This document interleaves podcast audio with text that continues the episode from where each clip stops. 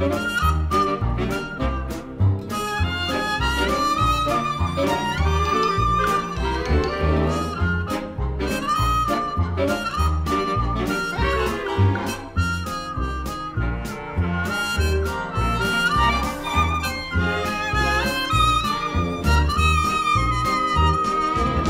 everybody, and welcome to episode 85 of Middle of the Road, the podcast. This week, we are flashing back to 2009 to discuss Pixar's release of that year, Up.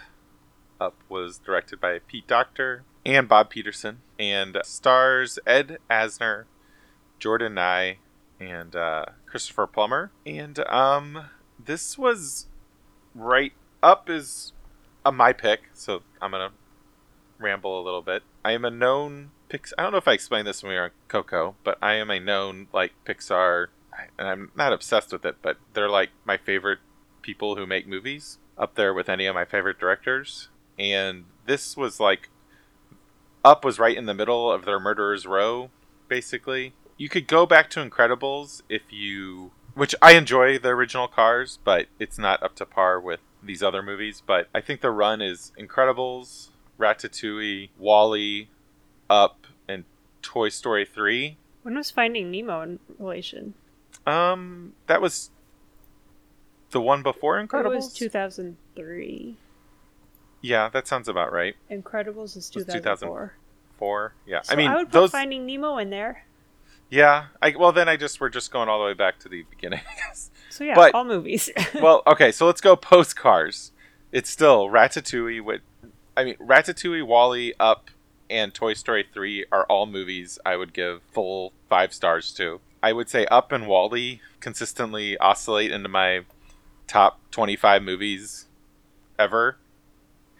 And Toy Story 3 is going to be very high on my decade's best list. But it, you could also point to that they haven't had um, I know Ben would disagree. Inside Out and Coco are both excellent, great Pixar movies. Inside But- Out is probably in my top five movies ever made. Just Yeah. there. Um, but I I don't think they've this this was their last period where they were consistently putting out incredible incredible stuff every single year.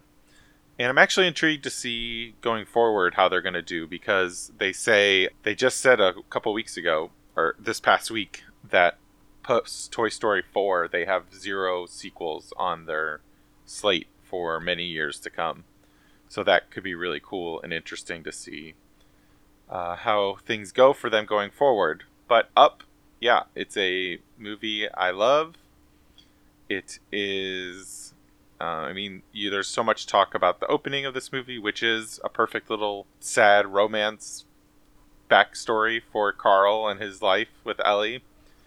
And but then going after that, I uh, rewatching it, I'm just marveled at how funny this movie is, how um it's just kind of it's an amazing action movie. Like the set pieces are all fantastic. It's I it might be up up it might be the most beautiful movie Pixar's still made. It, it at least has some of the most beautiful shots ever put in a Pixar film, even if the animation is but it's Yeah. a curmudgeon with a child combo. Well, I mean, I thought I thought the animation was still great. Like, Mhm. like fantastic. I was amazed at how well it's aged. the people could have used some nostrils. That's all I'm going to say about that. Can you imagine a nostril, the nostrils on like Carl's schnoz? That would have been Jesus Christ. but yeah, I mean, I have nothing eh, but praise for this, and yeah, I'm gonna throw to Ben first because I think he's in the same camp as me. All right, so full confession, I probably hadn't watched Up since it first hit DVD. Um, The until same. until this rewatching, and I I gave it like four stars. I always remembered it being great, uh, and I enjoyed it. But rewatching it now, especially like I, you know, I've learned a lot from you guys and how filmmaking works, like what to look out for, and yeah, this movie, this movie is five stars. It's, I mean, the opening alone, like that, that could be like a, a lesson in how to tell a story, just in like without words and just raw emotion. That it's phenomenal. That opening is fantastic, but then there are so many other scenes kind of like it. I think that like the best moments in Up, like there's so much action and humor, but I think the best moments are the the quiet ones, the calmer ones, like Carl looking at Ellie's the the photo album, like you know, about the final third of the movie. He's just reading through her album. Like I was crying watching that. uh, watching his house float away at the the tail end was you know heartbreaking, but also you know it's like he was learning to let go. It was awesome. The final shot on the house on on Paradise Falls, like I'm tearing up just thinking about it right now. uh, holy shit, this movie's so good.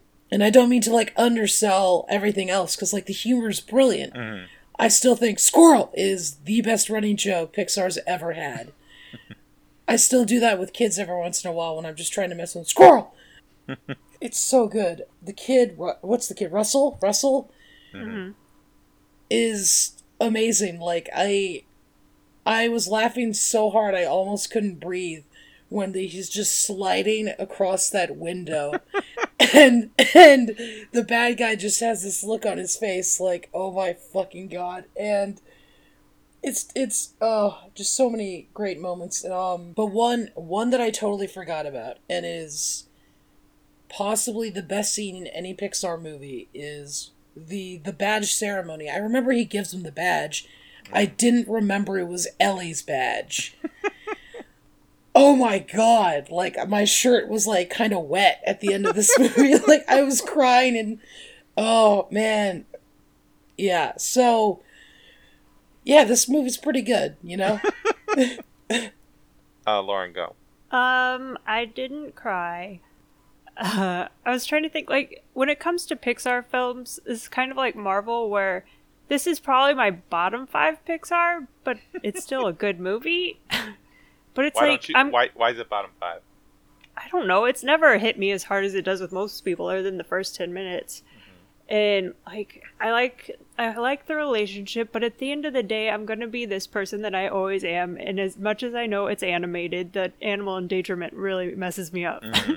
it's like it's just I don't enjoy watching dogs fighting Fall, and fall off these- cliffs. Yeah, get fall off cliffs into the. You know, some of those dogs definitely died falling into that river and drowned. They Like, all I don't got care. out. I don't care if you show me. No, there's definitely one that got like left away in the river that they didn't pan to. Like it's just I don't know. I didn't I didn't like that. I didn't really like the villain that much. Um yeah, like it's fine. I love the story. It's super depressing because you know he goes to this island to die, or I guess it's not an island; it's South America. But he goes to this falls to die alone, and it's just super depressing. And I already have enough super depressing old people in my life. I don't need this. But that's what the whole movie like the whole movie's message changes by the end. He like finds that reason to yeah, To live, and if he know? had, and I was just very happy that the final photo in this new Maya Adventure book wasn't just a message to Russell like have no adventures without me because I'm dead now. like how old were these people supposed to be? His the one guy had to have been at least twenty mid twenties when uh, Yeah. Charles was a kid. Yeah, so he so had he's to be gotta be, like like- hundred years old. And Yeah. okay, another They thing. say it's another 78 stupid on IMDb. Okay, it's another stupid thing that bothered me. It doesn't really bother me in the sense that I didn't hold it against the movie or anything. It just made me laugh so much. Like how like this guy can't walk up and down his own steps, but he's climbing mountains, he's lifting all the furniture out of his house. And like I tried I lifted my dogs into the bathtub this week to give them a bath, and my back hurt for days. it's like Well, I mean, he's like, yeah, Carl Yeah, I know- the most jacked old person I've ever seen. Like, Yeah, And I you're not The supposed to worry about that though. but you I can't help it. Yeah. It's like it didn't bother me. It was just like a running joke through this movie. It's like because he throws out his back numerous times, but Mhm. He should have just been like on bed rest for this whole movie. it's like the action hero, like sliding down the the rope with his with his walker. Yeah, but it's like I guess you just have to believe anything's possible because like dogs are flying planes in this. There's he somehow managed to tie all those balloons together with his arthritic not like fingers. Who knows? But it's like so I still enjoy night. it, but I'm not like I don't need to rewatch this movie uh, repeatedly. Yeah, I mean, you, I'm I'm glad you got there with this because actually I was going to bring it up. It, I'd be curious to how this movie plays to a modern audience, in that people have gotten more, you know, I, I, for lack of a better term, nitpicky stickler to stuff like that. Even though this movie clearly is just a fantasy, you know, like it's it's it, it's supposed to be absurd and over the top and anything can happen in it, but hmm Yeah, he Yeah, I mean- a house to another Yeah, yeah. location. yeah, I mean, but you, I don't think you'd be alone in people watching this movie now and not being able to look past a lot of that. I mean, yeah, it's it's an interesting kind of distinction where it's like you know you can buy it, you could buy it if they're like you know toys flying a toy rocket or something, but if it's supposed to be an actual human being doing things in the same kind of world, it doesn't work for for some, you know. John, go. I'm somewhere in between Zach and Ben and Lauren because it there are some parts of it that didn't hit me as hard, but some parts of it where I feel in complete agreement with Zach and Ben that the emotional beats are still just as poignant as they were during the first time viewing it. I mean, the emotional beats hit me well too. Um, That happened. um, I just want to make it clear. No, that's fair, that's fair. Lauren has emotions, and she was affected by this movie. yeah, I just didn't cry this time.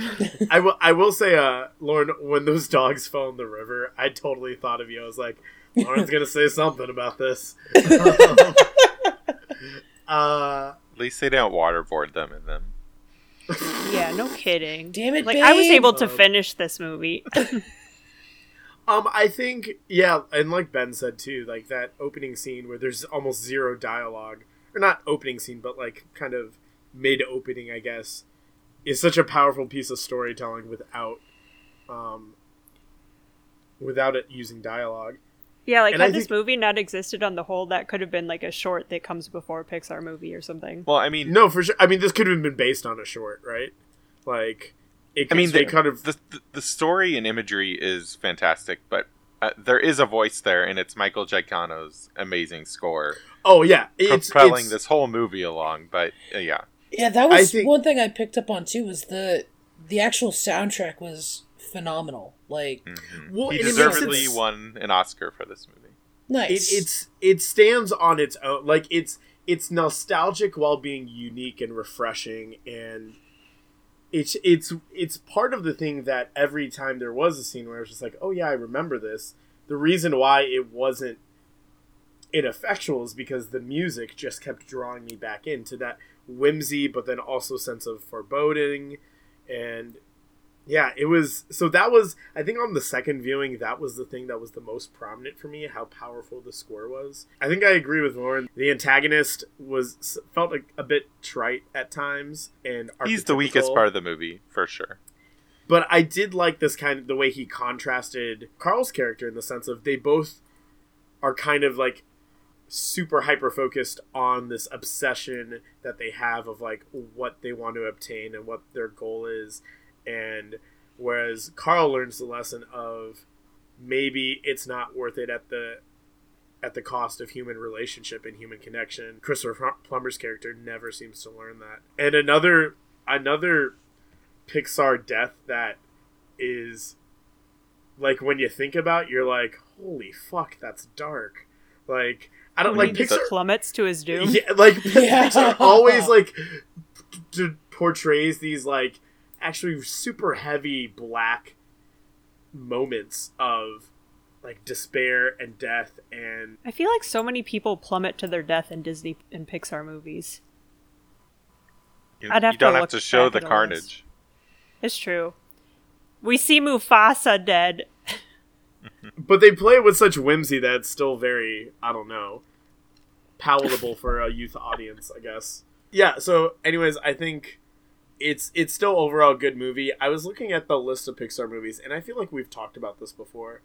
Um but in terms of comparatively to all the other ones of them, I definitely think it belongs in the top 5 especially because it's so unique of a story um, it's interesting to me that of a lot of those in the top five. Like I'm looking at the different critic score or critic companies or whatever. So like Rotten Tomatoes, Metacritic, CinemaScore, etc. Um, a lot of those in the t- in their top fives are franchise now. So like Toy Story or Finding Nemo. Um, so I think that's interesting. and I think that makes it really special in terms of a movie that stands out on its own. So No, we just haven't gotten up higher yet. Um, additionally, hold on. There's something I just saw that kind of confused me. I just want to say that joke was better than Ben's laugh gave it credit for. Um, if 47 meters down could get a sequel, up can get a sequel. I don't think Pete Docter does sequels. Can someone check this and check this list and let me know? Is it just Pixar or Disney, Pixar, and Pixar? because I feel like It says list of Pixar films. yeah, but when I look at it, I'm like I see like Toy Story and I see Brave and I see The Good Dinosaur. I'm like This is accurate. It was the these okay are dinosaur, or, really. wait Coco was Coco a Disney Pixar film or just Pixar?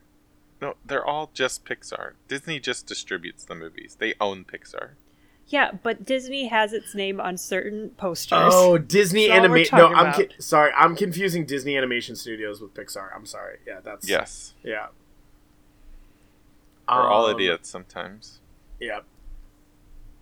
I think once this movie gets to the when once they land in uh what's it called the falls called um Paradise Falls. Paradise Falls or For someone land who loves this movie, should know They- what it's called. they, they they land across from Paradise Falls. The sequence of meeting Kevin, meeting Doug, meeting Alpha, Alpha. and then attempting with his squeaky voice, and then attempting. I didn't realize that Doug and Alpha were voiced by the same person. Are they? Yeah. And I, you know what I didn't realize till this time is I had subtitles on. Doug is spelled D U G. Yeah.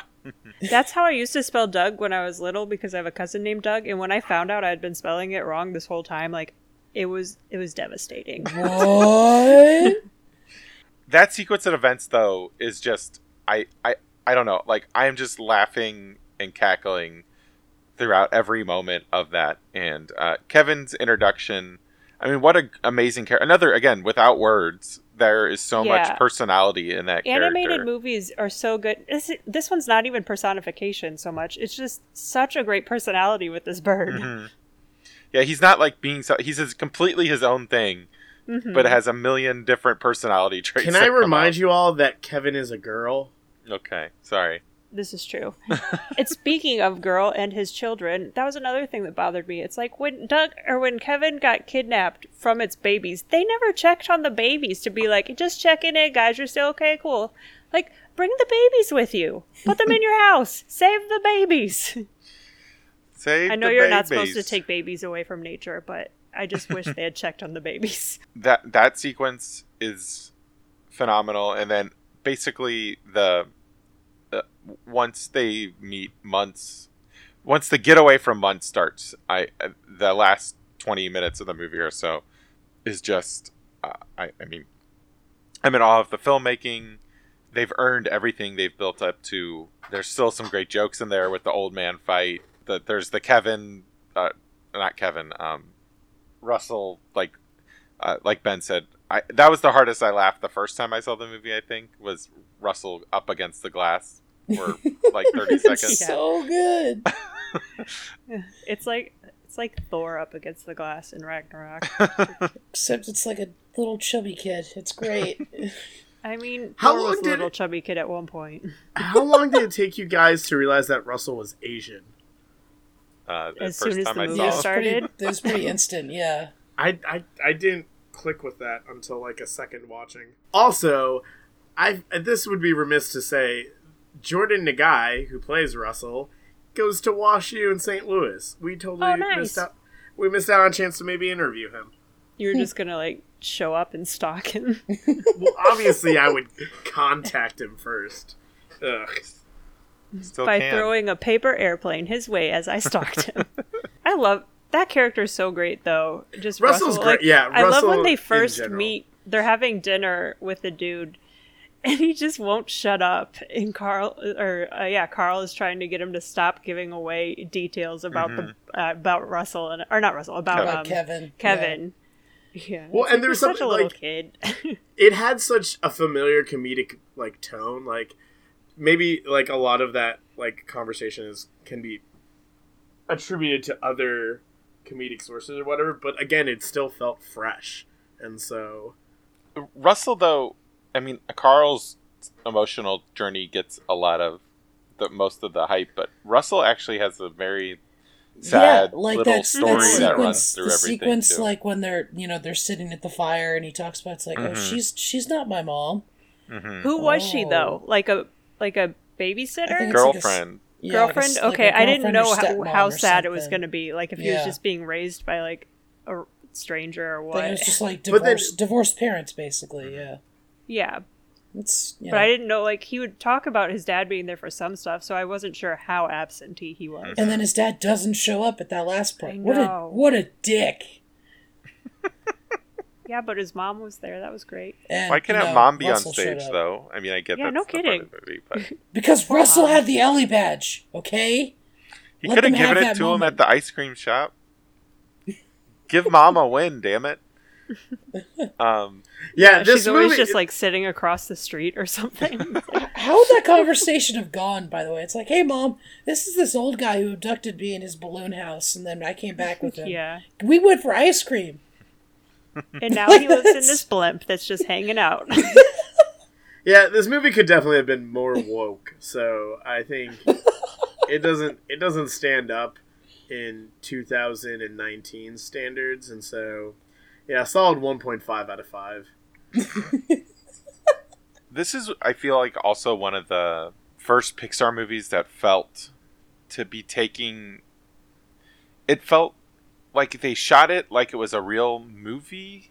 I think I brought this up with Coco, but like doing like depth of field tricks with the camera, and it was just it, it was seemed much more deliberate to be feel like a film that just happens to be animated instead of having just like one flat fo- field of focus Mhm. and um, I, I think this really w- WALL-E as well. Which one comes first though? WALL-E was the year before, I guess. I, this one just feels more sticks out more to me. I think just because it it takes place in an environment that allows for more of that and is not as sci-fi. I guess. Yeah, I just really some of the things that you see now in a lot of their movies feel like it started in this little golden age period for them. I know a lot of people give them shit for not being able to live up to this, but time in their their this run. But I, I mean, if any director busted out four movies as good as those four, I And I mean, they've also had like I know I wasn't as high as Co- on Coco as everyone, literally anyone else,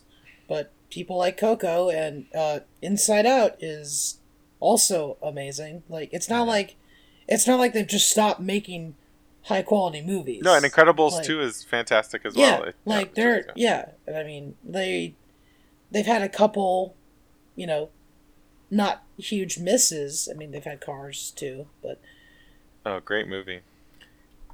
and cars 1 get and past cars the first 3 one, so I wasn't gonna. Zach was already talking about how he liked Cars one. I didn't want to go to Cars one, but yeah, Cars one, I fell Great. asleep. great hang movie.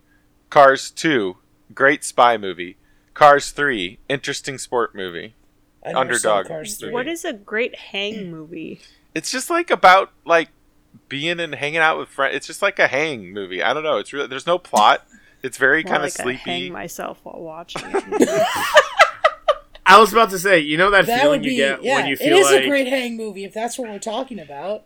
I didn't I didn't realize this. So that the the run of these four Could you say which four again? Ratatouille, WALL-E, Up, and Toy Story 3 are my top four Pixar movies. See, I Ratatouille is towards the bottom WALL-E. for me too. Yeah, I feel Okay, like you're you're a heartless switch. Ratatouille Are you is kidding me? overrated. I'm gonna say. No, oh my god. Oh my it's, god. under- it's the Ratatouille is easily the most underrated Pixar movie. nope. Mm, Nobody thinks that's top five material, and they're all do not wrong. condone the 'Cause it spread isn't. of diseases.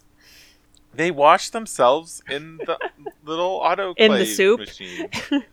It's not a bad movie. It's just like I mean, There are a lot of better. Ben, I need I need you to be quiet before I cook. punch you through the screen. Um, I would like to say for the record, anybody cannot cook.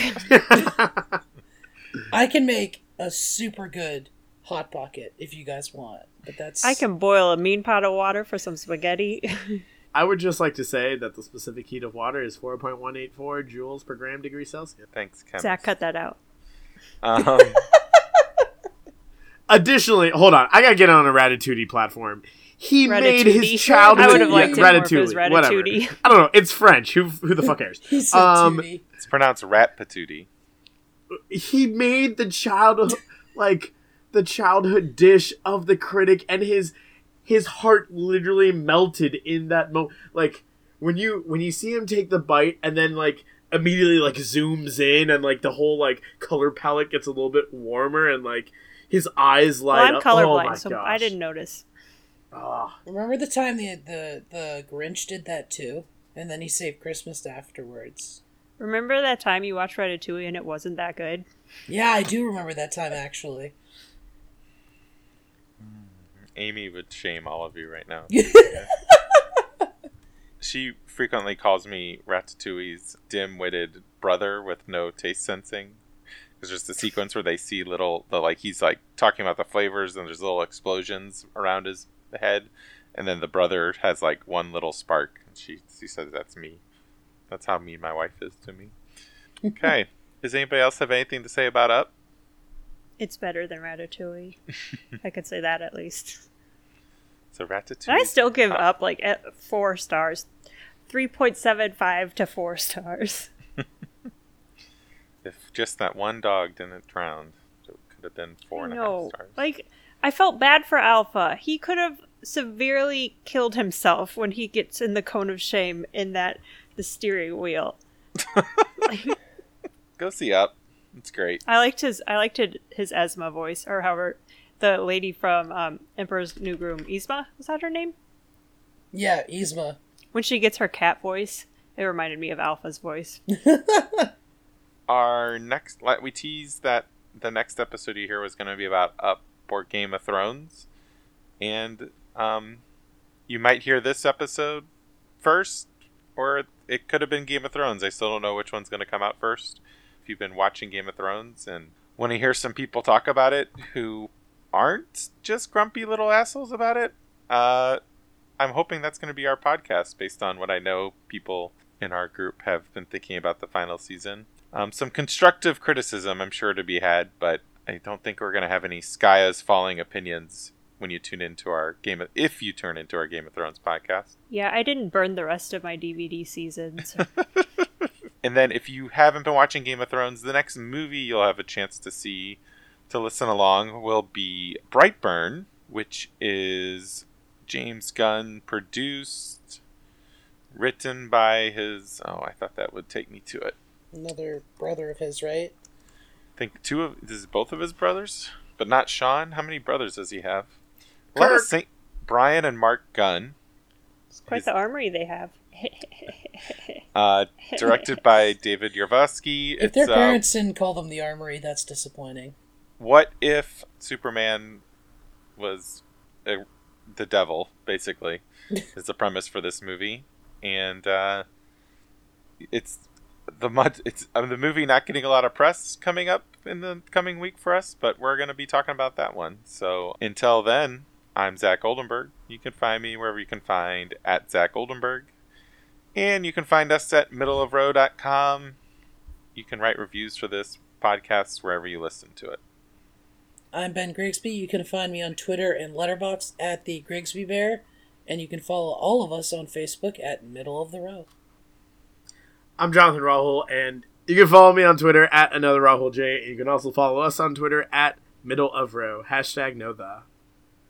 You can follow me on Twitter at Beware of Trees, and you can follow us on Tumblr at Middle of middleofroad.tumblr.com. And if you have children, please do not let them have this many candy bars with them at one time. There's an endless supply of chocolate in that backpack. Lauren, did you say your name? No, I didn't.